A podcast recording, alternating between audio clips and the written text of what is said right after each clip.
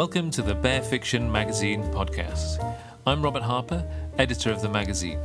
More poetry this week with a reading from our first ever live event for the magazine, this time by Matthew Broomfield. Matthew is a poet from the West Midlands in the UK and currently living in Oxford and studying for a BA in English Language and Literature. He was a Foyle Young Poet of the Year and has written for the NYT, the National Poetry Society, the London School of Liberal Arts, Left Foot Forward, and in The Independent on Sunday. He is the co editor of The ISIS, a long standing independent magazine established at Oxford University in 1892, as well as being the current vice president of the Oxford University Poetry Society. This recording was made on December the 19th, 2013, at the Shrewsbury Coffee House during the launch of our first ever issue of the magazine. And you'll hear four of Matthew's poems in all, two of which are printed in the magazine, which you can, of course, purchase from bearfictionmagazine.co.uk in print or digital formats. There are some explicit words, so do bear that in mind. This is Matthew Broomfield. So yeah, um, the first piece I'll read uh, isn't in the magazine. It's something I wrote quite recently um, when I was watching uh, Nelson Mandela's funeral on, t- on TV, or I was watching kind of the House of Commons had a day of tributes to Nelson Mandela, which was sort of they repeated the same things quite a lot and kind of. I'm probably not the first person to say it, but I'm quite uncomfortable with the whole kind of hagiography of the dead and the way that he was kind of used to further their own agendas. Everyone was saying, well, you know, you know, like my mum's like stepson's milkman one time met Nelson Mandela, and because of this, I feel that I really developed my own like sense of social justice or whatever. So I didn't really like that. So um, I wrote a poem about that, and it's called um, Rus in Vrede, which is uh, the Afrikaans for rest in peace. So this is uh, Rus in Vrede. A thin white man in thin dark shoes walks stiffly to the stand. His footsteps punctuate the quiet, each breath an ampersand. He shook a hand that shook the hand and was forever moved, a grasp of hands that grasped the hands that left his fingers bruised. His comments drift across the stage and into no man's land. He knew a man who knew a man who shook him by the hand. Between interlocking fingers, rich milk and honey oozed. The thin man learned of peace from that stiff handshake once removed. He is confident the dead man will always rest in peace, peace deep and everlasting till the thin man grows obese. He will rest in peace forever, the thin man glibly farts. Eternal rest until the day election season starts. Peace is kept throughout the country by angels and police. Peace unbroken till the thin man requires a press release. They linger yet, the peaceful dead, not suffered to depart, without recourse to iron lung or artificial heart. The voodoo of the PR man makes zombies of the dead. His flip chart is a Ouija board, his cock's blood pencil lead. Brimstone like ash dissolves beneath the intern's ballpoint pen. The dead reborn to lend their voice in aid of living men. Permanent marker pentangles, sketched in Venetian red. Necromanical PowerPoints for board department heads. We only suffer them to rest until their last amen. Then they are dragged from fresh turned earth and put to work again.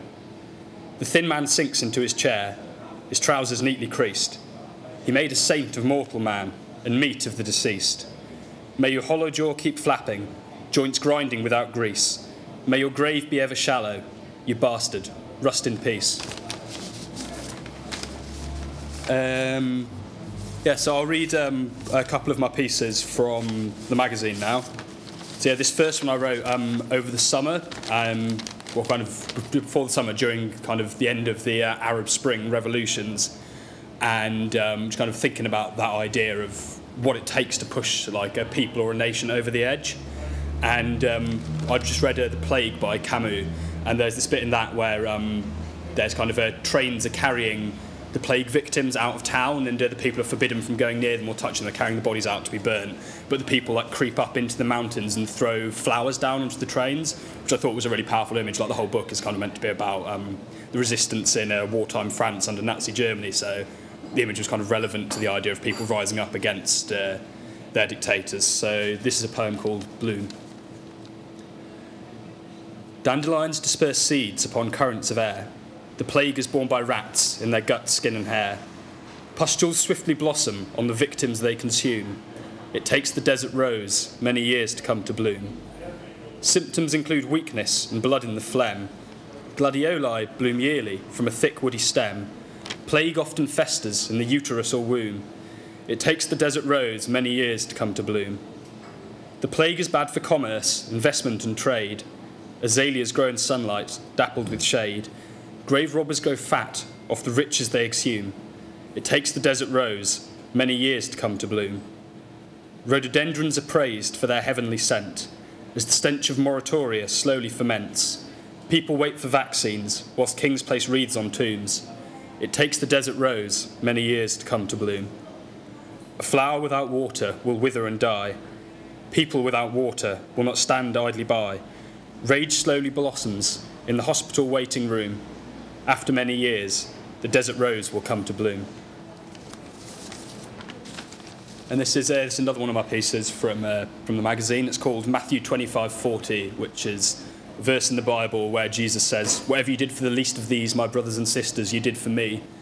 And uh, yeah, I think that's like it's a thing. It's quite easy to think about in practice. Be like, oh yeah, well no, we should love all the poor people. Like we should really, really look after them. And but then kind of obviously it applies not only to people that you know you naturally feel sorry for, but you know people that you might react more strongly against, against you know sort of criminals or paedophiles or rapists or murderers or whatever, you know, sort of people that we don't naturally have those things of sympathy towards. I think it's actually quite a challenging thing, which is often said in quite a glib manner. So um, this is a poem called Matthew 25:40. See Christ choking on random hunger, belly swollen like ripening fruit. See Christ soiling himself before the firing squad, pleading with them to shoot. Christ bulimic, racist, Christ insane, slapped pregnant to the kitchen floor, raped and rapist, killer and corpse, Christ the cultist, occultist, and whore. Christ choked by cancer, Christ named nigger, AIDS riddled, his pain absurd. Christ the man beating Christ the child, as his sobs in the night go unheard. See Christ crucified daily amongst us, the mad Christ, utterly undone. See Christ raise the apple to his hungry lips and find it is a gun. Uh, yeah, so I'll just read. I'll just read one more, which is um, quite a simple poem. I wrote it. Um, I'm kind of thinking about think about memory and what it would be like, imagining what it would be like to be old, imagining what it would be like to be young, if you know what I mean. And um, it's called "Like a Shadow of Cloud." Like a shadow of cloud passing over the fields, like a memory of hares running over the grass, like the echo of hooves wild in the meadow like the ghost of a leaf on a frostbitten branch, like the murmur of grass straining under the frost, like the dreams of a fox, hunger mad in his den, like the prayer of a seed in its kernel tight core, like the whisper of wind in a dragonfly's flight, like the rumour of sun on a robin's red breast, like a shadow of cloud passing over the fields, like a memory of hares running over the grass. Cool. Thanks very much.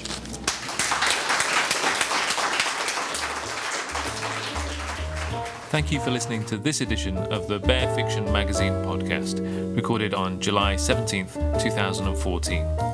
Next week, it's the turn of poet Adam Horovitz, who is the judge of the forthcoming Poetry Award in our inaugural Bear Fiction Prize. You can subscribe to this free podcast in the iTunes Store via the Stitcher Radio on Demand apps and on SoundCloud.